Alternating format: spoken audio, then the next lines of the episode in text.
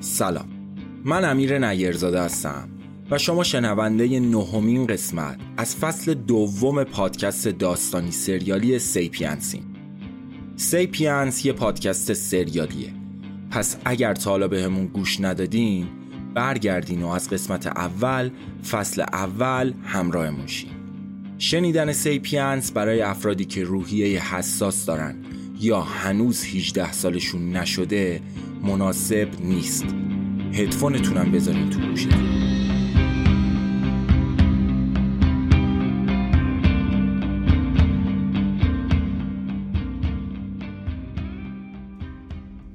آنچه گذشت.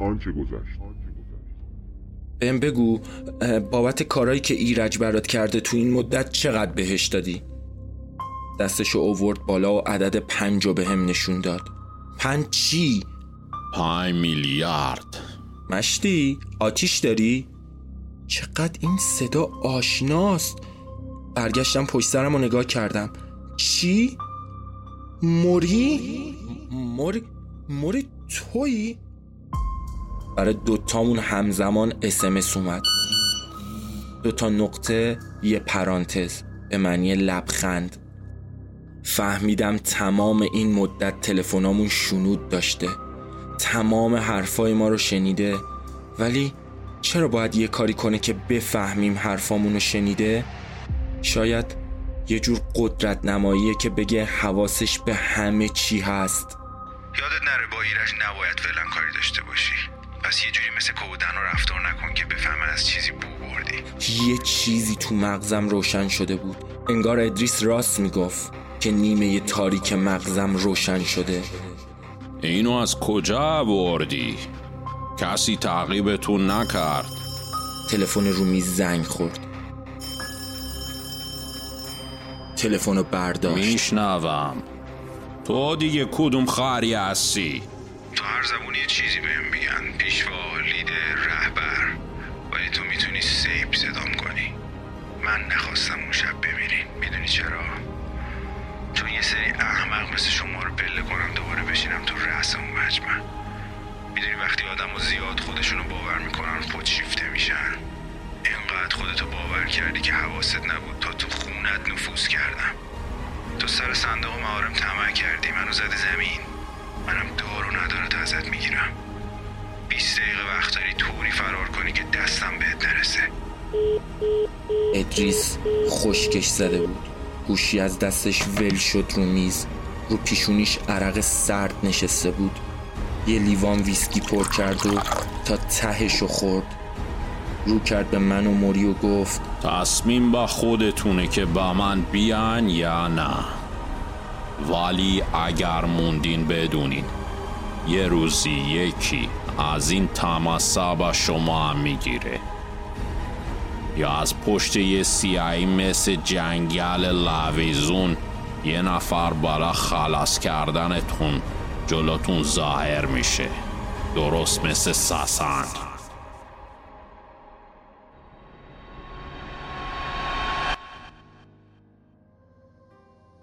ادریس نگاهشو به هم دوخت و منتظر بود ببینه چه جوابی از دهنم خارج میشه.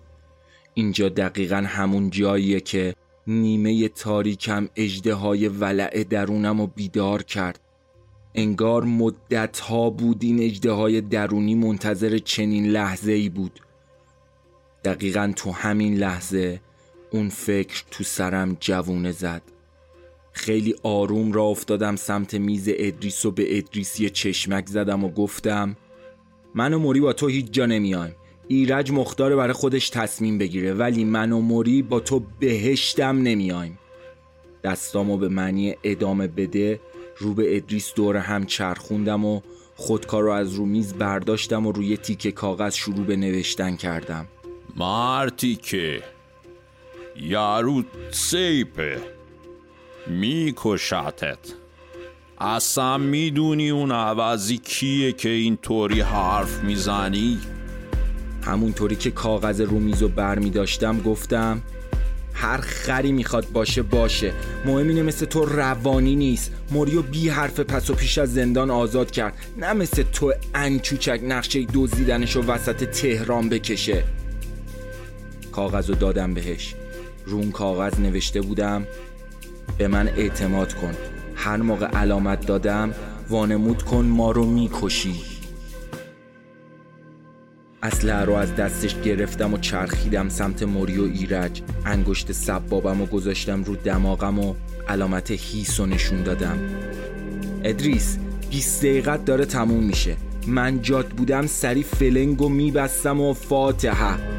دوباره دستامو به نشونه ادامه بده دور هم چرخوندم. تو جون تو مدیون منی، نمیتونی تنم بذاری، میفهمی؟ جرجیس به خاطر تو مرد، باید دین تو بهم ادا کنی. سمت ایرج و موری با دستم شکل تلفن در آوردم و به زمین اشاره کردم. گوشیاشون از جیبشون در آوردن و آروم گذاشتن رو زمین.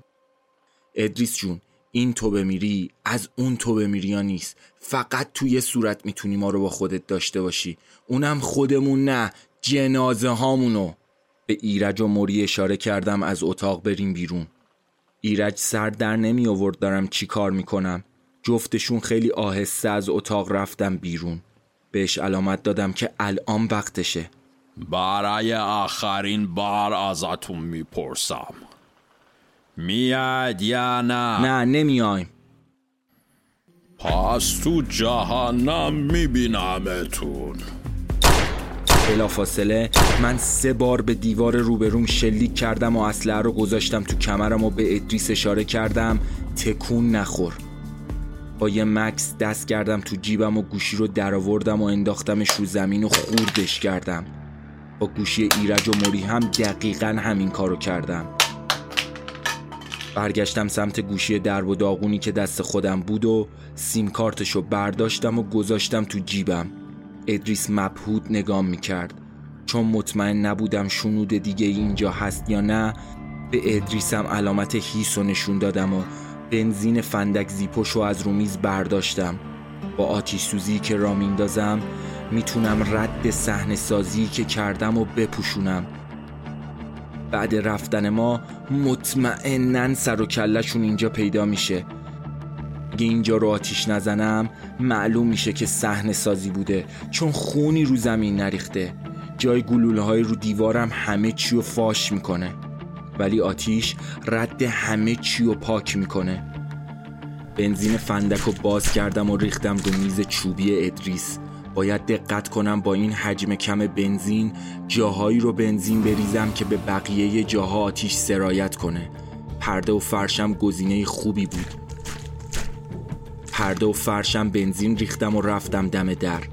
به ادریس اشاره کردم، اونم اومد دم در اتاق. یه مجله رو آتیش زدم و انداختم وسط اتاق. هر دومون چند ثانیه‌ای محو تماشای شعله‌های اتاق شدیم، ولی بعدش انگار به خودمون اومده باشیم رفتیم تو سالن اصلی. ادریس رفت سمت کتابخونه و یه کتابو برداشت. کتابو باز کرد، از توی یه کتاب سویچ یه ماشین و چند بسته پول برداشت. منم باقی بنزین اون قوطی رو ریختم رو کتابا و یه کتابو آتیش زدم. ادریس با دست اشاره کرد دنبالم بیاین. دنبال ادریس رفتیم و رسیدیم به پارکینگ. ادریس رفت سمت ماشینی که روشو با چادر پوشونده بود. چادر رو کشید. یه ماشین جیپ سیاه رنگ بود. ماشین شبیه یه هیولا ته پارکینگ خوابیده بود. ادریس بدون اینکه حرفی بزنه سویچو پرت کرد سمت ایرج. من و موری نشستیم عقب. استارت زد و راه افتاد. وقتی از در خونه در اومدیم ادریس گفت فقط برو. سکوت مرگباری تو ماشین حاکم شده بود. موری عصبی به نظر می رسید و چشاش مدام تیک می زد. ایرج دیگه دووم نیورد و گفت می خواین به منم بگین تو این تا چه خبره یا نه؟ به قرار من همینطوری خرکش کنین این ور اون ور ببرین. مهدیار این ادابازی ها چی بود در می آوردی؟ پانتومین بازی می کردی؟ چی شیشی بود شلیک ویه؟ به من بگو اینم چرا خونه رو آتیش زدی؟ دایی ما ادریس رو مسخره می کردیم، تو از اونم که دیوونه تری ماشاءالله. ادریس با اون همه ویسکی که خورده بود ولی از درد به خودش میپیچید. با سختی به ایرج گفت ایرج همینطوری تو خیابونای فری برو تا ببینم چه گوی باید بخوریم. اما باش میذاشی حداقل من ماشینمو بردارم. الان اون عروسک اونجا تنها مونده، معلوم نیست این بچه ها بیان خط بندازن خرابش کنن. بابا میذاشی ما 2 روز حداقل به ماشین اونها رو کنیم. انقدر زر نزن ایرج، خون ریزی دارم. فکر کنم بخیام کامل پاره شده. ادریس عصبی و زخمی مدام از آینه بغل ماشین چک میکرد که کسی دنبالمون نباشه. گاهی هم برمیگشت و از شیشه عقب ماشین یه نگاهی مینداخت. دیگه نمیخوام بازی بخورم، بس هرچی مثل کیسه بوکس بودم. بالاتر از سیاهی هم رنگی هست. مرده ها رو که نمیشه کشت، مرده ها رو نمیتوان کشت، مرده ها رو نمیتوان. چرا بهم نگفتی سب باتون ارتباط گرفته؟ الان دیگه هیچ کاری نمیتونیم کنیم، فقط باید هر طوری شده از ایران بریم. میدونستم بالاخره این روز میرسه، ولی نه به این زودی.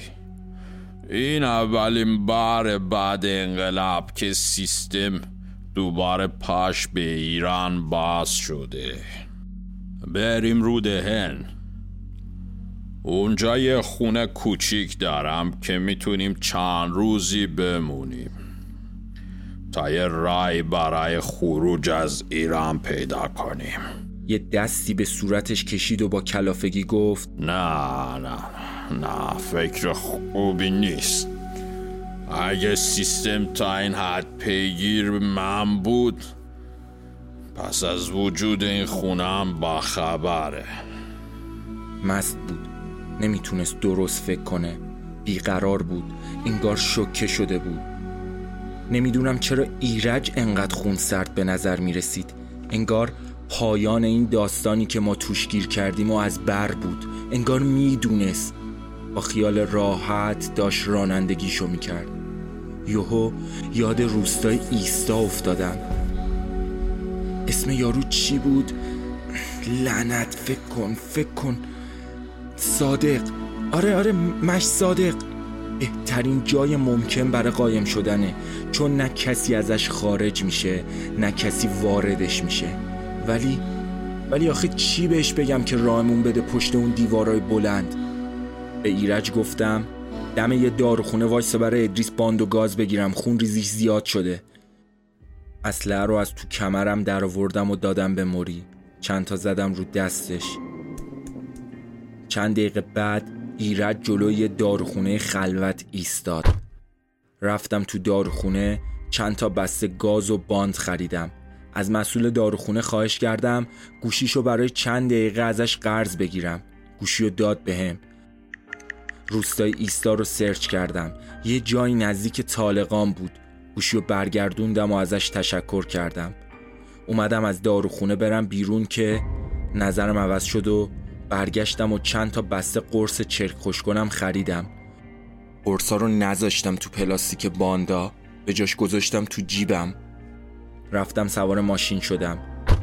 ایرج برو سمت کرج. کرج چرا دایی؟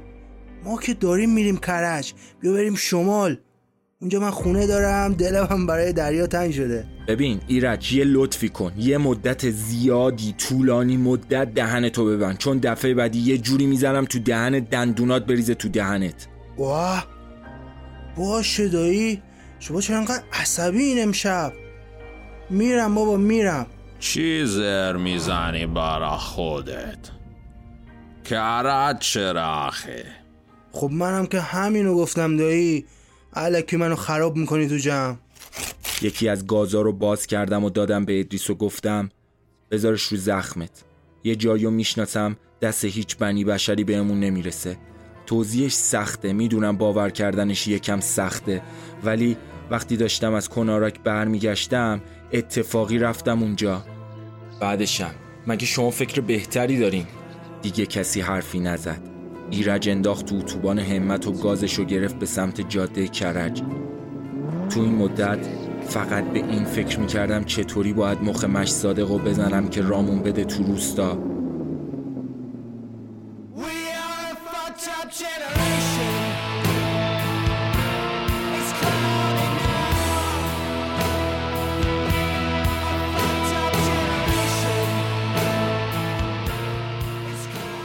نزدیکای طالقان که شدیم از یه دکه سیگار فروشی آدرس روستا رو گرفتم. دمت گرم. بعد از 3-4 ساعتی بالاخره رسیدیم پشت همون دیوارای بلند آجری. گاز و باندی که دور شونه ادریس بود دیگه جای سفید نداشت، کلش به رنگ قرمز در اومده بود. رنگ صورت ادریس زرد شده بود و به سختی نفس میکشید.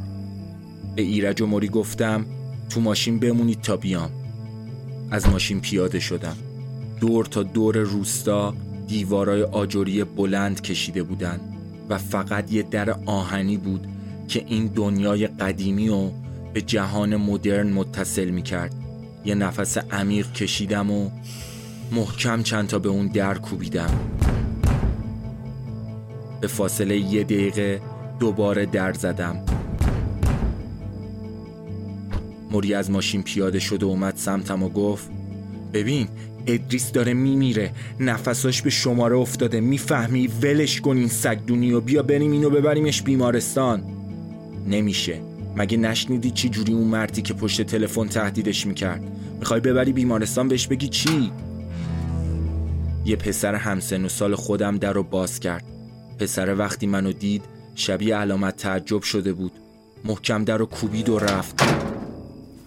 از پشت در صدای دویدنش رو میشنیدم. چند دقیقه بعد در دوباره باز شد. مش صادق با همون پسر پشت در بود. با دیدن من بدجوری ترسیده بودن، انگار جن دیده بود. با تعجب گفت بسم الله الرحمن الرحیم. تو اینجا چی میخوای پسر؟ اینجا چی کار میکنه این موقع شب؟ مگه من بهت نگفتم که اگه کلات هم اینجا افتاد دیگه بر نگرد؟ میخوای برای من درد سر درست کنی؟ میخواست در رو ببنده که گفتم مش صادق 1 دقیقه وایسا، توضیح میدم، تو رو خدا 1 دقیقه وایسا، بذار من اصلا حرف بزنم. ابوالفضل جان پسرم برو سری پیش مادرت، چیزی هم بهش نگو. بودو پسر تزولا. مش صادق دستم به دامنت. ما این حوالی کمپ کرده بودیم. کمپ کرده بودین؟ چیو کمپ کرده بودین؟ اصلا کدوم حوالی رو میگی؟ من نمیفهمم زبون شما رو. کم کرده بودیم، چادر زده بودیم تفریح کنیم. مثلا اومده بودیم سفر نزدیک 100، یکی به اون حمله کرد. ببین چشه داغونم رو نگاه کن، با مچ زد پای چشه من. دوستم رو چاقو زده، داره میمیره، خون ریزی داره. به خاطر خدا کمکمون کن. اصلا 1 دقیقه وایسا. رفتم جسم بیجون ادریس رو انداختم رو کولم و آوردم و بهش گفتم ببین مش صادق، ببین داره از خونریزی میمیره، تو رو خدا کمکمون کن. در رو باز کرد و گفت ببین تنها کاری که میتونم برات بکنم اینه که بذارم بیاید تو، ولی از اعلان گفته باشم نمیتونید بیاید تو خود روستا، برا خودتون ول بچرخید. رفتیم تو. چند متر بعد از در آهنی زمینای مختلف کشاورزی بود. مش صادق گفت این رفیق زخموزیلیت هم همینجا کنار این درخت بذارش زمین تا من برگردم، از جا تکون نمیخوری یا؟ به موری گفتم برو پیش ایرج، این مردی که قابل اعتماد نیست، نپیچه بره یا دستمونو بذاره تو پوست گردو. چند دقیقه بعد صادق با یه نفر که کیف نسبتاً بزرگی دستش بود اومد پیشم. کیف به دسته سری باند و از شونه ادریس باز کرد و مشغول برانداز زخم ادریس شد. من صادق و چند متر بردم اون برتر و گفتم مش صادق خدا ازت راضی باشه، جون یه نفر رو نجات دادی، میشه ما یه چند روز اینجا بمونیم؟ اخم کرد و گفت خوشت اومده ها، مگه اینجا کاروانسراست؟ خودت کم بودی، اون دفعه با 1000 بدبختی قایمت کردم، حالا رفتی دوستاتم آوردی مهمونی؟ ببین خوب گوشاتو باز کن، خیلی بخوام بهت لطف کنم فقط امشبه رو بذارم بمونه تا این بنده خدا رو پا بشه. اینم که معلوم نیست چه بلایی به سرش اومده. الله این شر از سر ما واکن. ببین هر چقدر پول بخوای بهت میدم، هر کاری هم بگی تو این مدت من اینجا بمونم برات انجام میدم، فقط بذار یه چند روز اینجا بمونیم، خواهش میکنم ازت. ببین اون ماشینه که باش اومده بودیم دم در بود، خرابه، هم پنچره، هم اون دزده که اومد پیشمون زد در با داغونش کرد که نتونیم بریم پیش پلیس. یه چند روز به مهلت بده، حداقل یه دستی به سر و روی این ماشینه بکشم بتونیم بریم. حداقل دستشو گذاشت رو شونم و گفت پسر تو خیلی خوش شانسی ها، میدونی اگه زای ابوالفضل پسرمو میگم ها در آرود یکی دیگه باز میکرد چی میشد؟ الان باید فکر تشییع جنازه این دوست زخمیت بودی، نه که اینجا بشینی با من بحث کنی. بعدشم ببین من اگه فکر پول دنیا بودم که الان اینجا نبودم. به طویلهی که اون گوشه بود اشاره کرد و گفت اون طویله رو میبینی؟ توش 10 تا اسب ترکمنه که هر کدومش به پول شما 10-15 میلیارد میارزن، ولی پولشون برای من مهم نیست که. خلاصه همین که گفتم، فقط امشب میتونید بمونید و سلام. تا اومدم حرف بزنم دکتر صداش کرد، انگار کارش تموم شده بود و زخمای ادریس و پانسمان کرده بود. مش صادق اومد جلوم وایستاد و گفت این رفیقت چون نیاز به مراقبت داره میتونه تو خونه من بمونه. ابوالفضل رو میذارم بالا سرش باشه، پسرمو میگم، ولی خودتون تو اون اتاقی که من میگم میمونید و بیرونم نمیاد. لحنشو جدی تر کرد و گفت زن و بچه ما رو تا حالا احدی ندیده، اگه شما قریبه ها رم ببینن دیگه کاری از دست من بر نمیاد. فکر نکنی فردا میام پشتت در میام ها. چشم، بیرون نمیام صادق خان تا تو بگی. رفتم دم اون در آهنی و برای موری و ایرج دست تکون دادم که بیاین. صادق جسم بیجون ادریس رو به کمک دکتر برد. چند دقیقه بعد با همون پسره که در رومون باز کرد اومد سمتمون. دست پسره یه سینی بزرگ غذا بود. مش صادق راهنماییمون کرد به سمت یه اتاق کوچیک 10-11 متری، همون اتاقی که دفعه قبل توش به هوش اومدم. پسر سینیو داد به موری و رفت.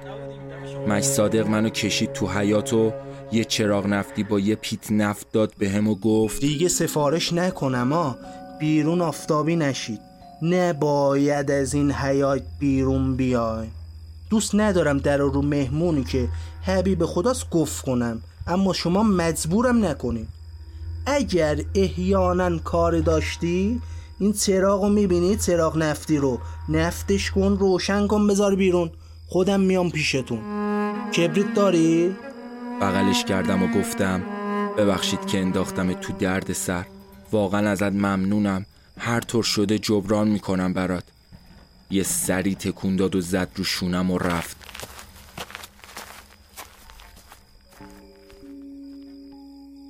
بیرون حیاط قبل از اینکه با موری برم تو بهش گفتم الان میخوام برم تو، از این پسر ایرج حرف بکشم، اسلحه که دستته پشتم در بیا. رفتم تو، دیگه وقتش از خجالت این موجود نفرت انگیز در بیام. همونطوری که داشتم از اون پی طلبی تو چراغ نفت میریختم و پرش میکردم به ایرج گفتم ایرج میدونی تومور چیه؟ آره دایی معلومه که میدونم، این چه سوالیه؟ اسم تومور خشقیم به گوشت خورده؟ تومورای خشقیم جزئی از مغزت میشن، نه رشد میکنن نه آسیبی بهت میرسونن، ولی یه قده سرطانی هن. باید از شرشون خلاص شد، باید بکنیشون بندازیشون دور. چه حرفای عجیبی میزنی دایی مهدیار، تومور چیشیه نصف شبی؟ اون سینی غذا رو بده یه لقمه بخوریم بابا، زف کردیم. آروم فندکو از جیبم در آوردم و چراغ نفتی رو روشن کردم، زل زدم بهش و سرم رو کچ کردم، یهو نفت رو ریختم روش. آه چی کار میکنی مهدیار؟ دیوونه شدی؟ این خلوازیه چه در میاری؟ من الان اینجا چجوری دوش بگیرم؟ لباسمو چجوری عوض کنم؟ بس دیگه با این شوخی‌ها. قیافه من شبیه اونایی که شوخی میکننه. تومور تویی. چراغ نفتیو گرفتم بالا تا شعله آتیشو خوب ببینه. موری اومد کنار من وایساد و اسلحه‌شو مسلح کرد. میدونی میخوام چی کار کنم ایرج؟ کاری که تو خدمت میخواستی خودت کنی و من برات انجام میدم. مهدیار چی شده داداش؟ چه خبره اینجا؟ از من خطایی سر زده؟ چه اشتباهی کردم آخه؟ چقدر گرفتی لنج منو اون شب بفروشی لجن؟ هم از توبره میخوری هم از آخر. دایی مایی آنتن نمیده اینجا دیگه. فکر کردی من خرم نفهمم تو یه لاغبا پول بنز تو از کجا آوردی؟ آب دهنشو به سختی قورت داد و گفت دایی من نمیدونم تو اصلا از چی حرف میزنی. چند قدم رفتم سمتشو چراغ نفتی و نزدیک صورتش کردم. دهن تو باز میکنی یا جنازه جزقال شده تو طویله اسبا چال کنم؟ باشه میگم. اون اصلا بیار پایین. فرار نمی کنم که. دایی مهدیار به خدا من هیچ کارم. همون یارو که ادریس تهدید میکرد. همون یارو چی؟ اون به این گفت لنجو بفروشم. از کجا میشناسیش؟ یالا گالتو باز کن. همون موقع که ادریس بهم گفت بیام تو رو از اون تیمارستان کوفتی نجات بدم، داشتم با قطار میرفتم بندر عباس که از اونجا خودمون برسونم کنارک. یکی از مسئولای قطار در زد تا ملافه تمیز بده. منم بسته ملافه رو باز کردم. یک گوشی توش بود. اصلا اونا که دست مریم بود. جون بکن ایرج، یالا حرف بزن. اومدم برم بدمش به مسئول قطار که یهو زنگ خورد. با ترس و لرز گوشی برداشتم. با تلفن گفت اگه فقط براش خبرچینی ادریس رو بکنم چند برابر پولی که ادریس بهم میده رو میده بهم. گفت هر چی ادریس گفت بهش بگم. اولش فقط اینو ازم خواست ولی بعدش کم کم میگفت یه کارایی هم براش انجام بدم. اصلا همین نامرد بود که من گفت اون لنجو بفروش. تا حالا دیدیش؟ نه به والله، به پیر به پیغمبر به خاک مادرم ندیدمش. موری دایی اون اصلا رو بیار پایین، تا رو جون جدت بیار پایین. اون گوشی الان کجاست؟ تو ماشینم جا مونده دایی، جلو در خونه ادریس. موری با عصبانیت گفت مرتی که سر چسقرون شرف تو به باد دادی. چسقرون کدومه دایی؟ صحبت 5 میلیارد پول بود. به والله که اگه تو هم بودی همین کارو میکردی. بعدش هم دایی من به مهدیار گفتم. تو قبل از این که برسم کنارک نمیدونستم پای مهدیار تو وسط دایی. چرا حرف منو باور نمیکنین؟ اگه بخوام نقشه‌ای که تو سرمه رو عملی کنم باید کاری کنم موری و ادریس کامل روش مسلط بشن. زدم زیر خنده. ایرج تو خیلی خری. من گفتم به جوونیم رم. من جبران کنم متوسط. به والله جبران کنم. میدونی خودش این چیزا رو برام تعریف کرده احمق. بازی خوردی. امروز بهم زنگ زد گفت خلاصت کنم ولی چون شک داشتم خودم بتونم این کارو بکنم یا نه آدم فرستادم خونه خواهرت که اگه نخواستم دستام به خونه نجس دالوده بشه از اون استفاده کنم که خودتو خلاص کنی. زد زیر گریه. افتاد رو زانوش. دایی من یا رحم اگن به والله اشتباه اردمه. منو ببخش داداش. خوار میخوخر بچه کوچیک دارنه برار به بچاش رحم اگن تره به والله رحم اگن. من امشب میرم هر 8 ساعت با موری ارتباط میگیرم. اگه به هر دلیلی غیبت بزنه یا فرار کنی ایرج وای به حال دیرج. پوست خواهرتو میکنم میدم تاکسیدرمیشو بفرستن سر خاک مادرت. گریش بند نمیومد. با موری اومدم تو حیاتو چراغ نفتی و گذاشتم دم در حیات. مهدیار چی میگی؟ تو کی وقت کردی انقدر هیولاشی؟ میفهمی داری چی بهش میگی؟ تاکسیدرمی آخه؟ من و میثم و حشمت بس نبودیم اینم داری بازیش میدی؟ موری این چه بخواد چه نخواد وسط بازیه. با این حرفا کار تو رو راحت کردم.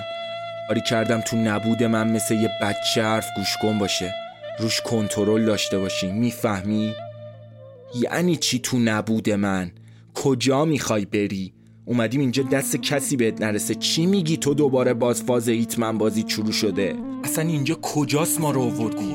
دوست داری با من حرف بزنی؟ بابا من که دیگه ایرج نیستم، ادریس نیستم که باهم اینجوری میکنی. براش توضیح دادم که ایستا کجاست، چرا به آدماش میگن اهل توقف.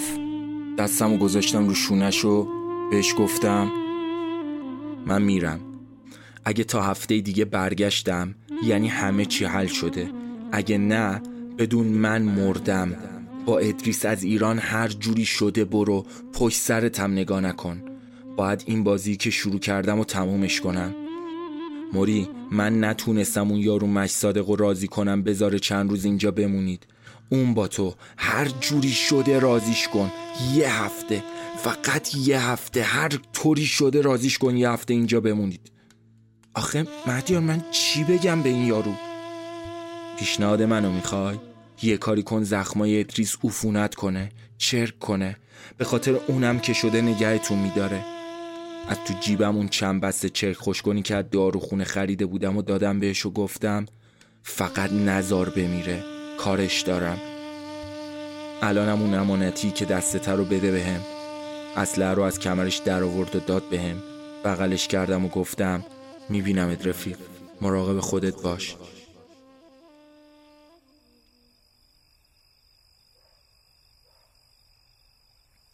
تو تاریکی شب سر و کله مش صادق پیدا شد.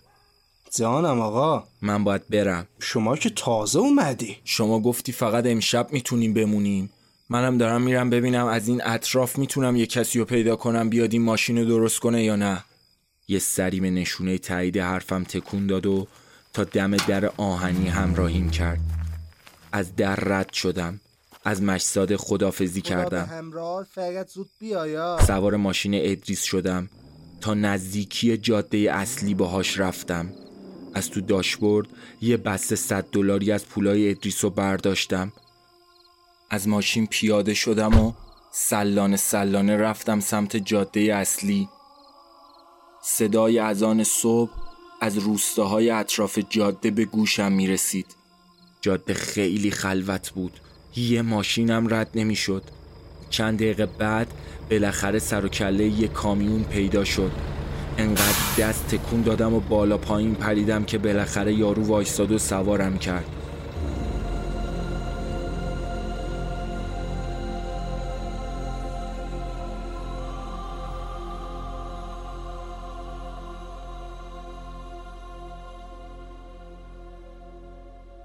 چند دقیقه بعد از اینکه نشستم به هم گفت که داره میره سمت زنجان. منم سرم رو تکون دادم. بعدش تو مسیر بین جفتمون سکوت بود. هیچ کدوممون علاقه‌ای به حرف زدن نداشت.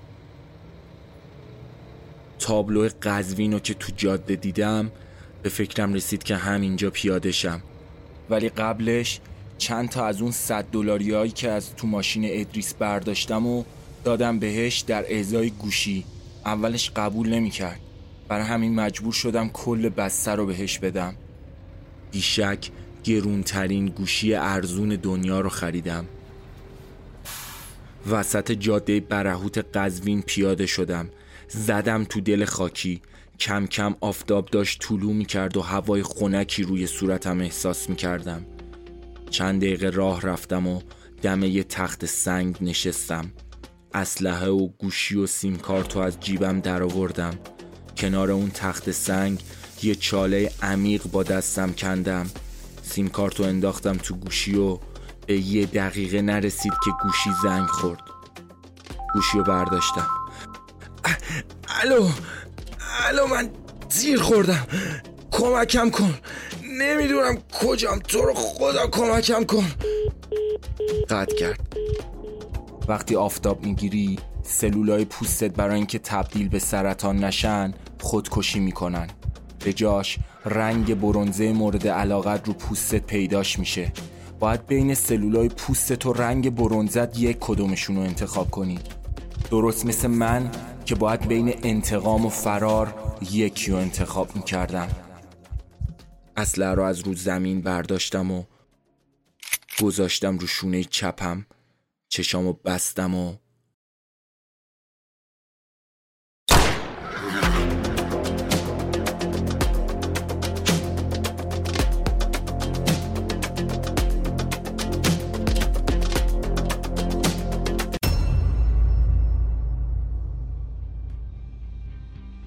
ممنون که شنونده 9مین قسمت از پادکست داستانی سریالی سیپینس بودید. این قسمت در تاریخ 6 شهریور ماه 1401 از تمام پلتفرم‌های پادگیر پخش شد. برای حمایت مالی از سیپینس به لینکی که داخل توضیحاته مراجعه کنید. ما رو به دوستانتون معرفی کنید و صفحه اینستاگرام ما رو هم فالو کنید. تا قسمت بعدی، بدرود.